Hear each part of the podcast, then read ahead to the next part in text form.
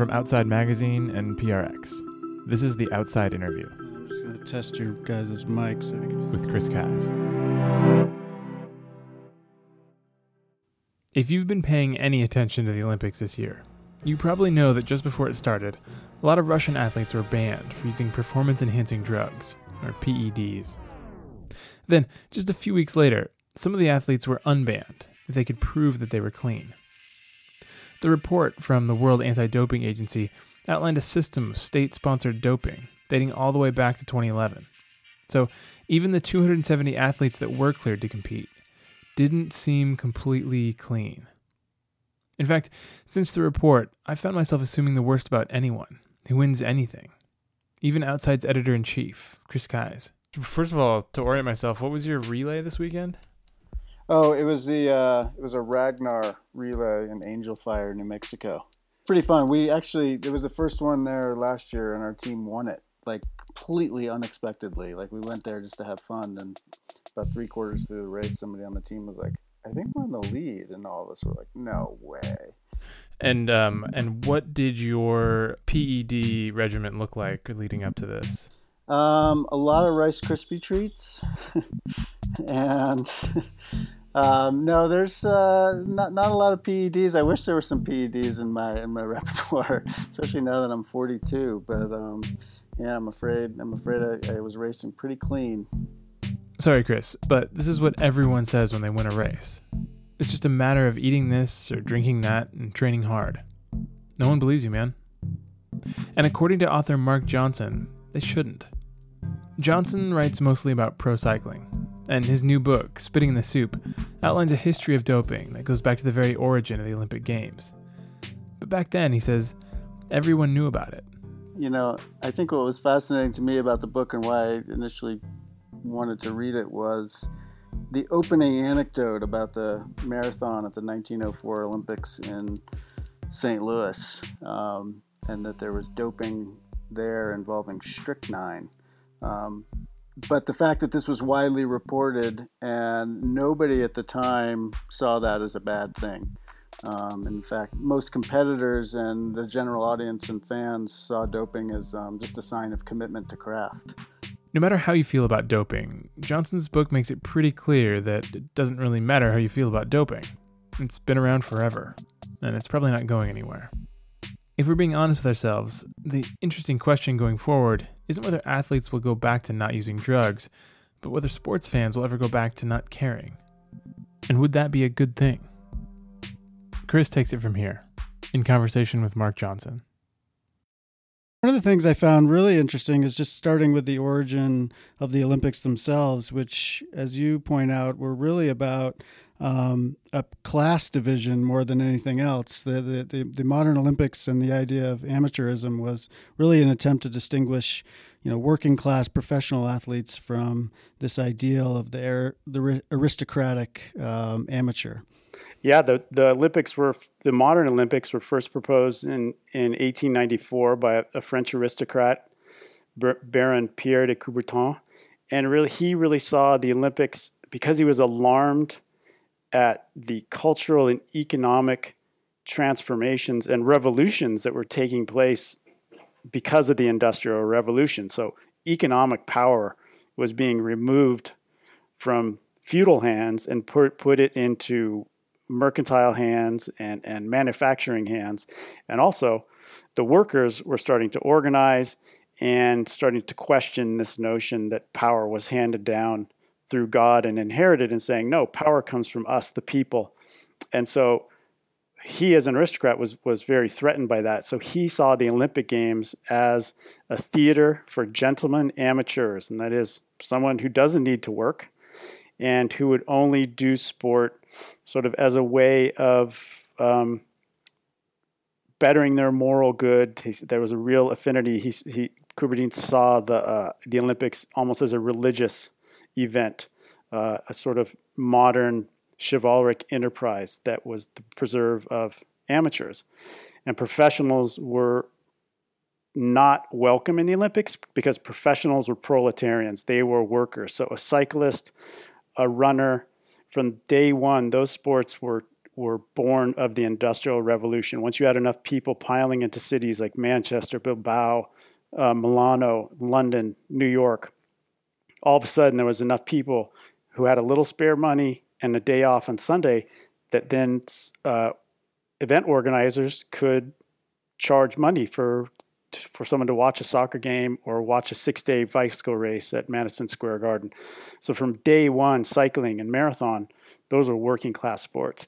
And in fact, in, in 1908, after the Olympics, the IOC, the International Olympic Committee, recommended that cycling and running not be in any future Olympics because they were the spirit of those sports clashed with the spirits of the Olympics, which was about amateurism.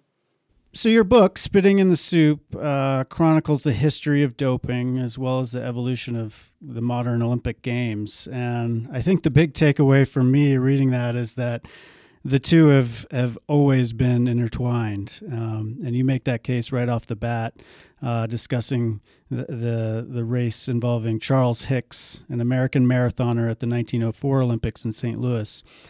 What was he taking, and, and what was the reaction?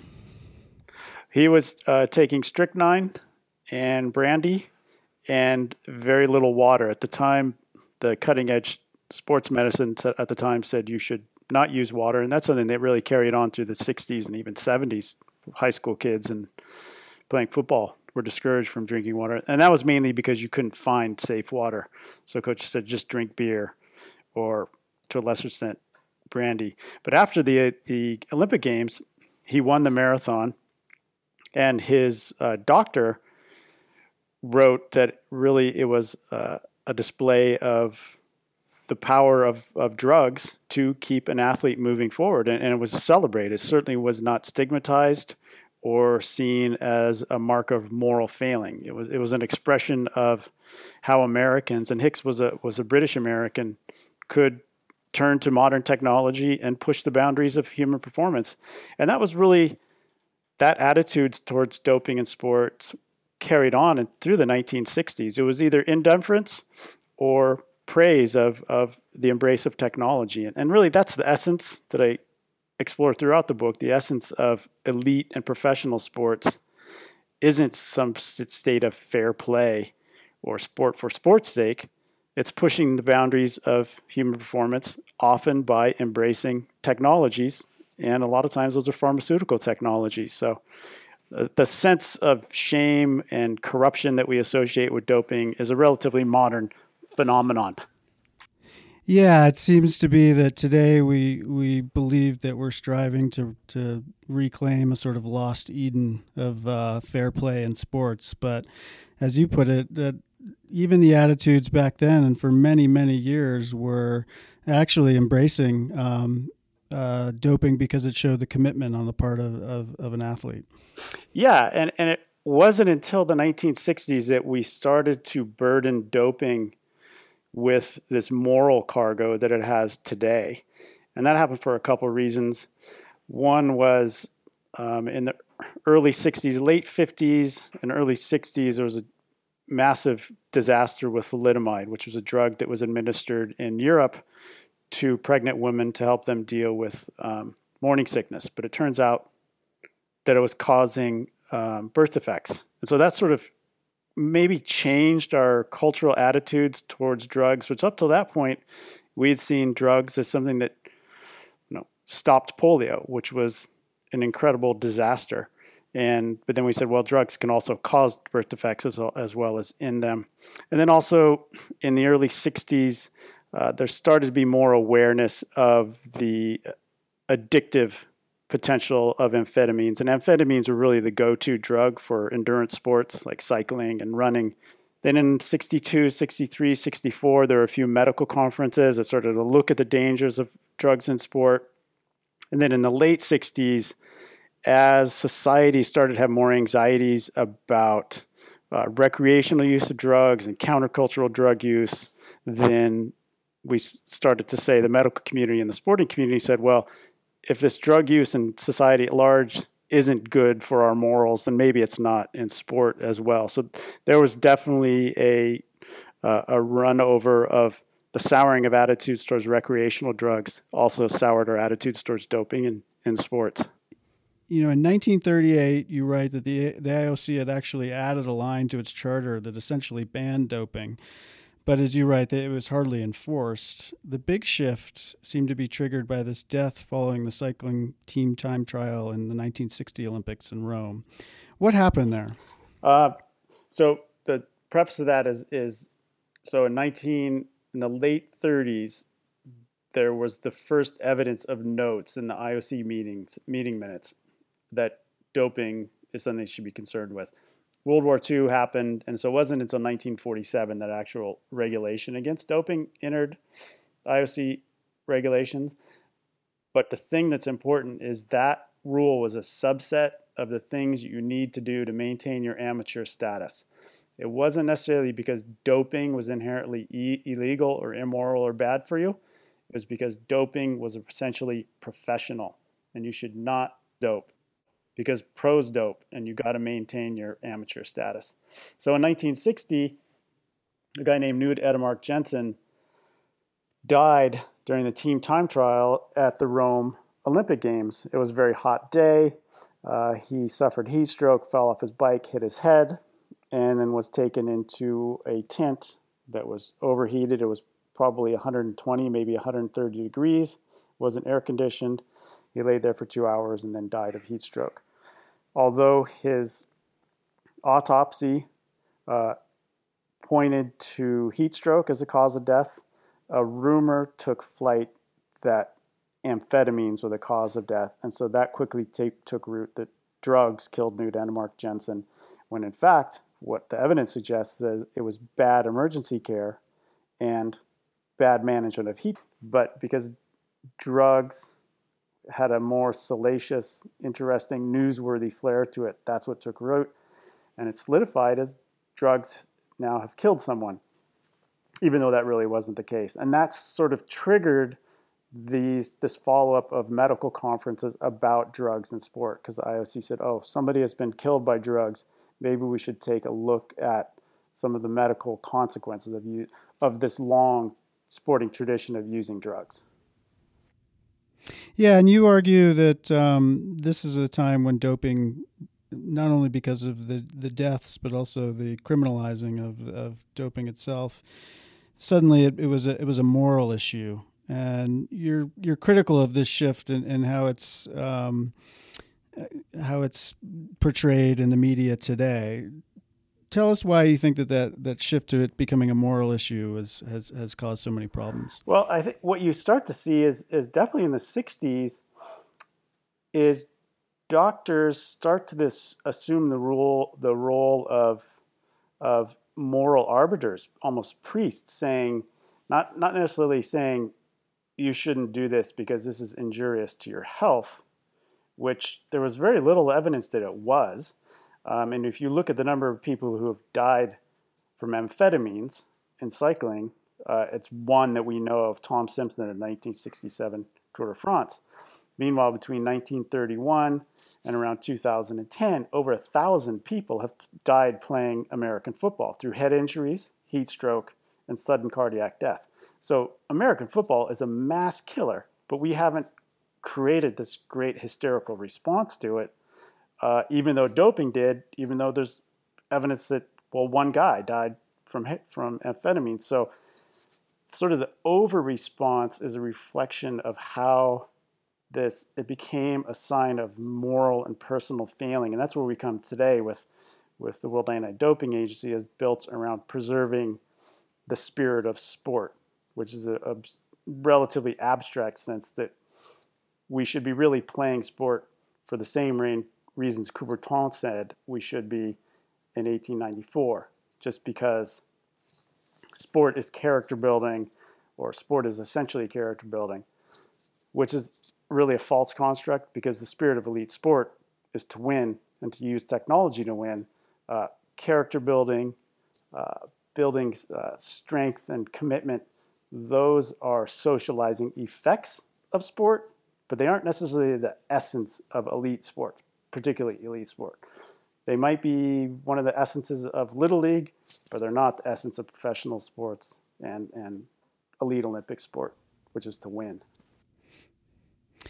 Yeah, and this idea of of the inherent dangers of doping has has really been widespread and prevalent to this day, and it's sort of every time a new uh, PED arises on the scene, there seems to be um, a lot of media hype about the the deadly dangers of it. You make the case, especially with EPO when that arrived in the cycling peloton in the, the 1990s, that um, really, it was a pervasive idea that EPO was killing riders, whereas there's very little evidence. It sounds like that that was ever the case. No, there is very little evidence, um, and, and I think the way to illustrate how our response to drugs in sport is different and perhaps more hysterical than drugs in everyday culture is to look at how, if you were to administer EPO, which is perfectly safe under doctor supervision, to a 27 year old professional athlete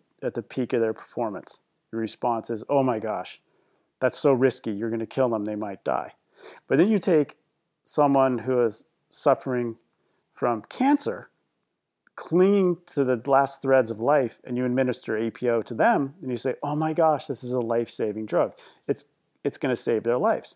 It's, it's completely counterintuitive, but it just illustrates how sort of we associate a deadliness to drugs that isn't necessarily matched by uh, the clinical evidence. And in the case of EPO, there was a lot of media uh, coverage in the late 80s, early 90s, when EPO first came out in Europe in the late 80s, 88, 89 in the United States, that it was causing a rash of deaths particularly amongst Belgian Belgian cyclists. But there is a researcher in Spain who looked into this, and he found that basically what was happening is that rumors, the rumor took foot that EPO was killing cyclists, but there was no clinical data to suggest it, and it simply ossified through repetition. And what I found most remarkably is then in medical journals, peer reviewed medical journals are now citing the rumors that had been ossified in the popular press as evidence of the deadly effects of EPO in sport.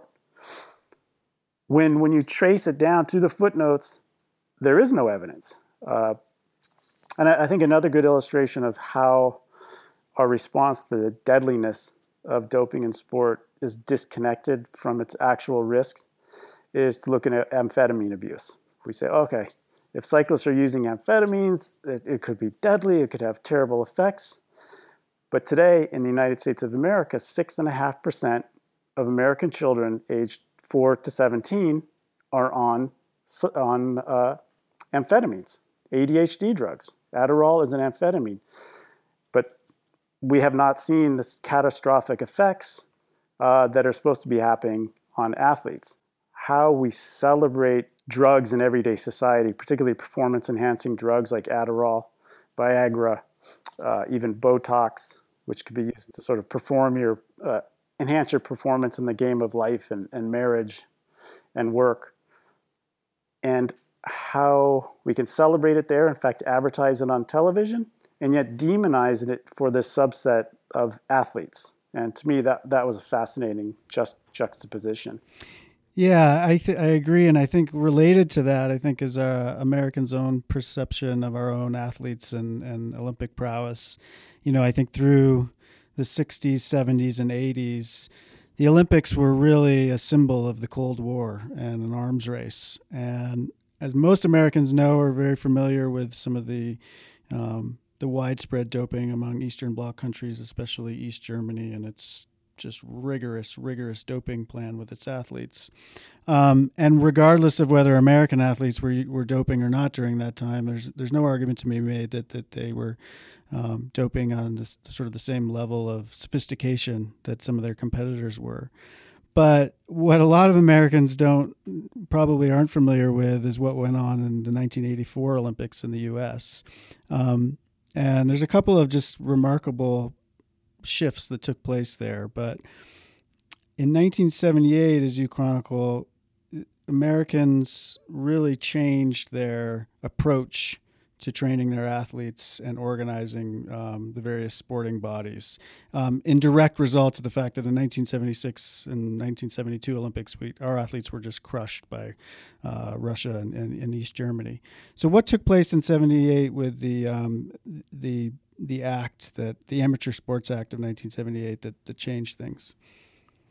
So it really started immediately at the close of World War II. In 1945, the Soviet Union founded 80 state sponsored uh, sports programs where they were going to cultivate their athletes for the Olympics. And by the 60s, it was starting to yield results. Uh, in the mid 60s, East Germany created their own top down state run sports medicine program.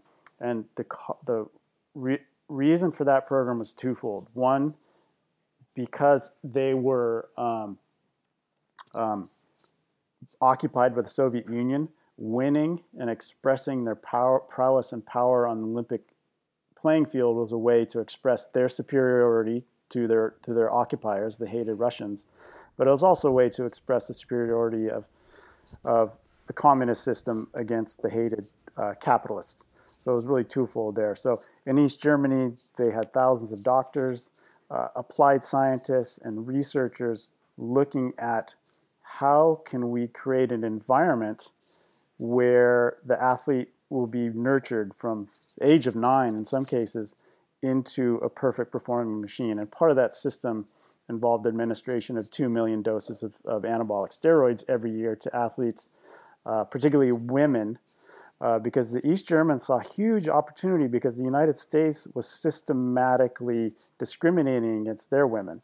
And I write about uh, the first woman that ran the uh, Boston Marathon when she asked her coach, she was 19, uh, Kathrine Switzer, when she asked her track coach, said, I want to run Boston. He said, No dame can run Boston. And so women were really excluded until ti- uh, Title IX from collegiate sports, which was our our Olympic, de facto Olympic training program. So the East Germans said by applying, by giving steroids to women, uh, we can really clobber the capitalists. And it worked. so by 76, Gerald Ford, who, uh, like his predecessor Nixon, was a really strong anti communist, uh, believed in the domino theory that we need to stop communism before it reaches the American borders uh, funded a research project into how all other Olympic countries organize their their sports systems. And these researchers came back and said, well, the Americans are chaos. We have nobody in charge. And so the Amateur Sports Act of 1978 put all the leadership in the hands of the U.S. Olympic Committee. But because Ford, as a Republican, was, was inherently leery of heavy, bureaucratic, taxpayer funded bureaucracies. The Amateur Sports Act said that taxpayers aren't going to pay for this new Olympic program. Uh, corporate America is going to pay for it. So the, the act allowed the U.S. Olympic Committee to license the Olympic symbols to corporations who would then underwrite the Olympics. So that creates an immediate tension with these anti doping missionaries who were simultaneously growing their power throughout the 60s and 1970s because if you're underwriting the Olympics as a multinational corporation, the last thing you want to be involved with is a doping scandal. And on the other hand, um, this Amateur Sports Act was expressly to try and stop these communist humiliations on the Olympic playing field. So then you have very strong nationalistic forces aren't necessarily saying dope to win, but they're saying don't be embarrassed by mm-hmm. the East Germans and the Russians anymore, knowing full well that they're doping. Mm-hmm. So fast forward to 84 Olympics. Uh, in 1983 at the Pan American Games in Caracas, Venezuela, there were some new HP anti-doping machines that were able to identify uh, steroids in athletes, which they had been administered much earlier. And so then 15 athletes tested positive and then 12 American athletes left Caracas immediately. Didn't even put their feet on the field. Did they uh, get? Uh, did they provide any um, rationale for that uh, in the press? Uh, not really. I, uh, it was. They really didn't. Um, so that was in 1983. Then in 1984, as they were approaching the, the Olympic Games in Los Angeles, um, the U.S. Olympic Committee wanted to avoid a similar embarrassment because they knew that Americans were using the same medical technologies, uh, pharmaceuticals, as the Soviets and the East Germans.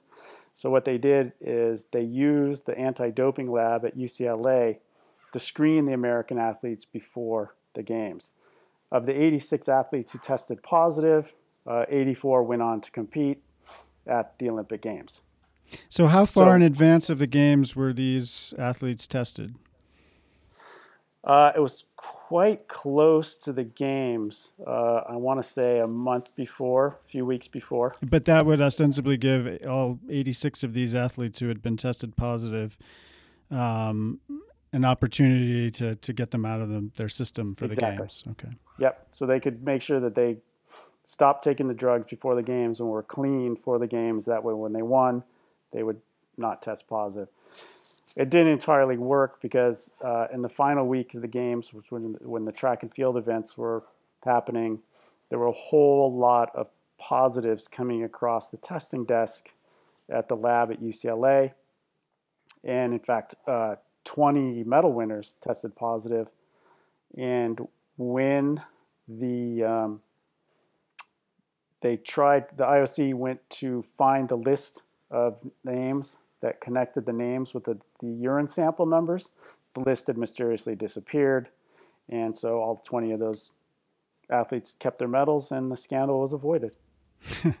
yeah, and I think as you as you and others have argued, um, these this list that mysteriously disappeared was largely to do with avoiding um, you know unnecessarily soiling the the corporate backers who, uh, of the Olympics and trying to avoid um, scandal. And I think it it speaks to this tension that continues today, which is that these governing bodies, uh, especially due to you know the media's general outrage at the idea of doping, um, has to show that they're doing something but there's also this simultaneous like prayer that um, both you know during the Olympics or you know during the Tour de France or, or any other major events that okay let's police this but let's let's not have too many positives and, and avoid scandal. Right and and that's ex- exactly the case and I think the 1984 games was was a really great example because it's easy for us to say it's that oh the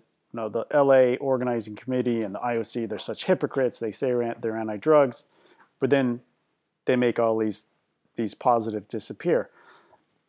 On the other hand, you put yourself in the in the shoes of the LA Olympic Committee, who have working under the limits of a law that says you cannot spend any taxpayer money to make these games successful. And meanwhile, in 1983, in March of 83, Ronald Reagan had met with the uh, U.S. Olympic Committee uh, executives and said, "Don't shortchange us." Send a very clear message: Don't embarrass at these these games. We're tired of these communist humiliations. Now, to be very clear, Reagan wasn't saying doping, but when you have the president of the United States say, "Don't shortchange us," we're depending on you. Um, that's also saying do what it takes to win, particularly in the mm-hmm. context mm-hmm. of the Cold War, where we were making a lot of, I think, larger ethical compromises. If you look at the Iran Contra scandal, uh, what we were doing in Central America, you know, maybe doping could be seen as uh, a compromise that we had to make in order to defeat this much larger evil called communism. So, sort of, if you suspend our automatic sense of outrage at doping today, and when you look at the history of doping, you see how the sense of outrage today sort of built into a much larger uh, machine that it is today than it ever ever was, and it's a gradual process. Yeah, it's um and this tension between the need to police these things but to also to avoid scandal it continues to this day and And I was actually fascinated too by sort of the origins of the World Anti-Doping Agency, known as WADA, which now oversees all international um, doping in sports.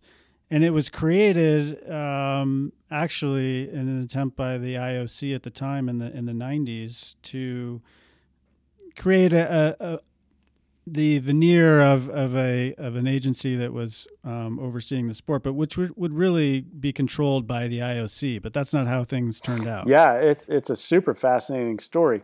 So, and it really begins with the Festina scandal at the 1998 Tour de France. And what happened there is you had uh, the French government came in with a heavy hand during the Tour de France because a, a Belgian uh, uh, team staff member had been caught at the Belgian French border with a car full of drugs.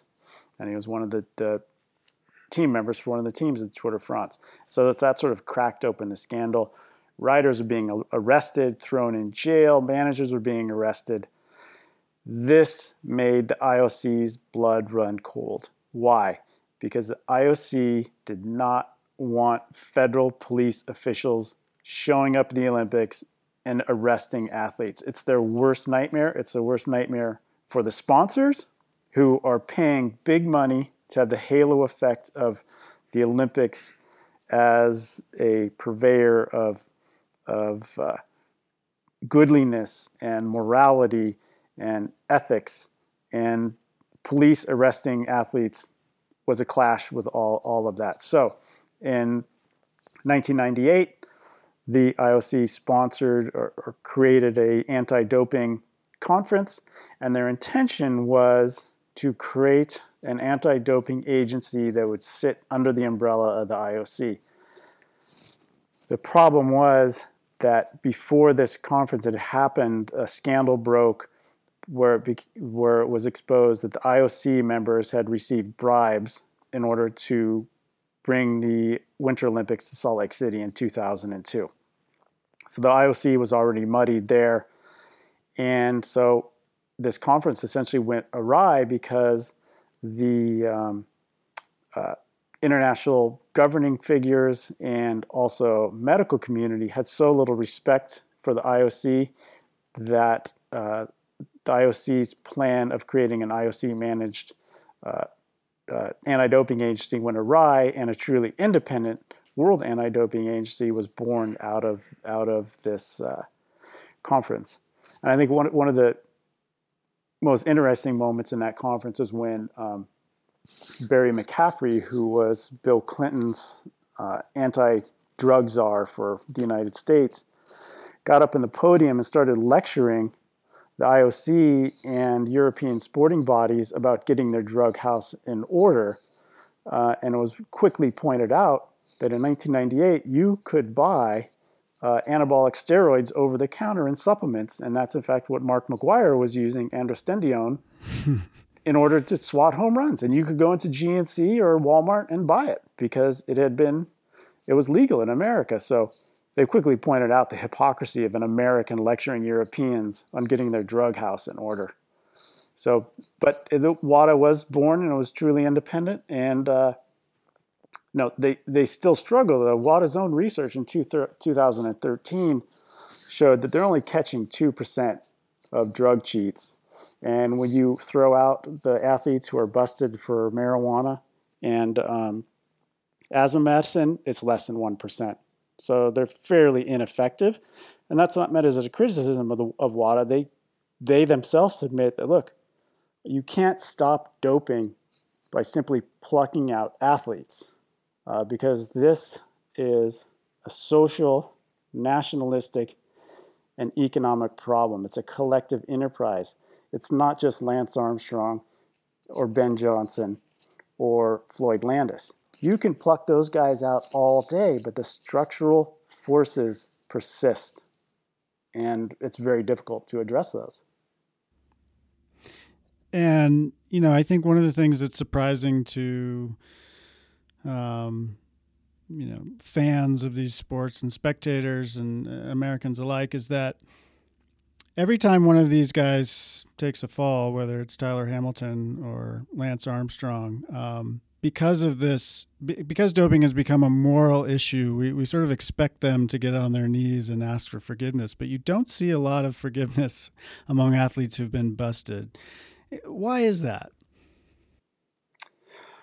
Well, I mean, this is this is purely speculative, but you could argue that for Americans, um, by tearing down somebody like Lance Armstrong, it's a ritualistic sort of expulsion of our own guilt about our own total dependence and celebration of drugs, mm-hmm. but without having to look in the mirror and saying, and I am party to this drug use. Mm-hmm. So we can tear down Lance Armstrong and say he's a cheat, he's destroying the spirit of sport. Uh, but then we don't have to admit the fact that when you're sitting and watching a baseball game with your nine year old, your nine year old is also being barraged with drug with messages telling you that when you have a pathology, a sickness, or you are even facing the, the normal indignities of aging, you need to turn to drugs, and drugs can make you well, if not better than well again. So, you know, perhaps it's a ritualistic experience tearing down athletes without having to tear down ourselves or admit our own complicity in our celebration of performance enhancing drugs.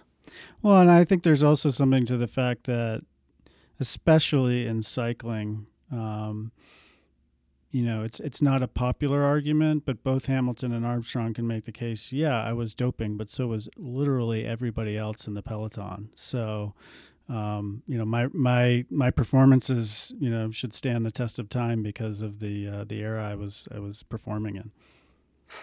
Yeah, and I mean, what Armstrong did, he was he was still the fact remains that drugs are illegal and he was breaking the rules. So the fact that Travis Tygart took him down, even though the US anti doping in the United States is really, really late to the anti doping game, seeing as we haven't even we didn't even create an anti doping agency till two, till 2000. Uh, the fact that Tygart did pull was able to get his seven Tour de France wins taken away says that, well, anti doping agencies can be uh, truly independent. But you know, what he was doing and what Landis was doing was really practicing one of the oldest traditions in cycling, which is turning to pharmaceuticals to do your job. But beginning in the 60s, you really had the growth of these new anti doping missionaries. And sort of every trauma that we see with an athlete getting stuck do- stuck with doping, I think as fans, it's important to reconceptualize it. Drugs are not a new cancer, not something that is corrupting an essence of sport.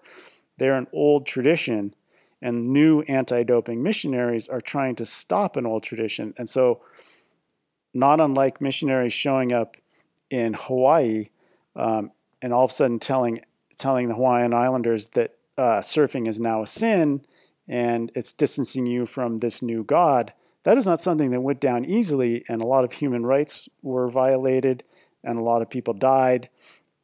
But eventually it worked, and now Hawaiians are going to church. Likewise, in, in South America, you know, the, the Portuguese and Spanish missionaries, it took hundreds of years and lots of terrible human rights violations.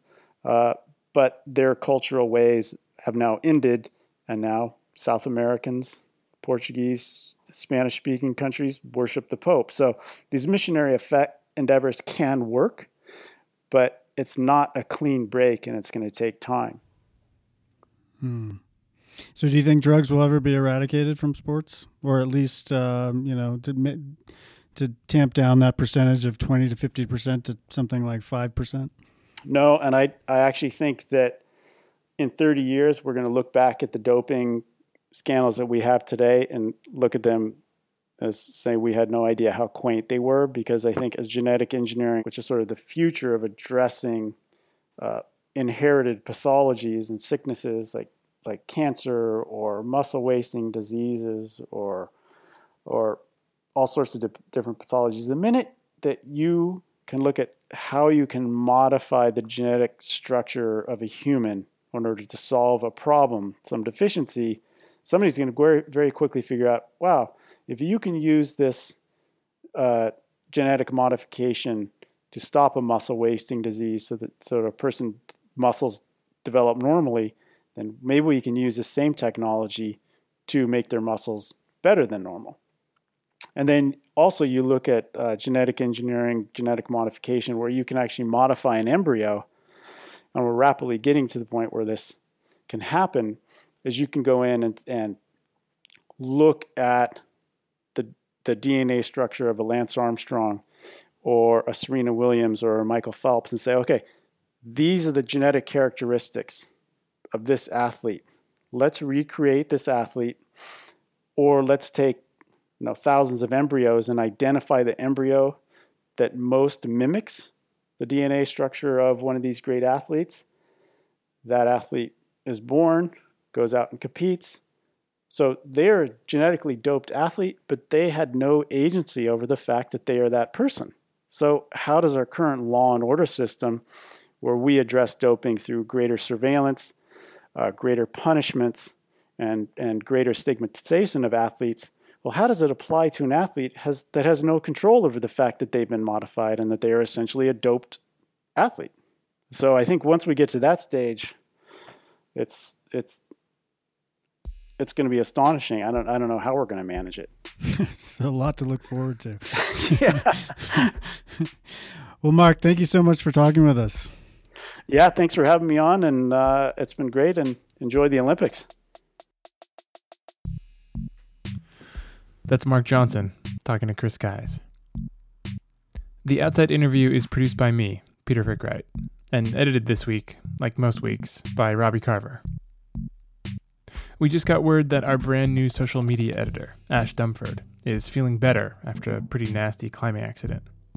You can tweet kind words to her at Outside Magazine. We're also on Facebook, and our email is podcast at outsidemag.com. We'd love to hear from you. We'll be back in two weeks.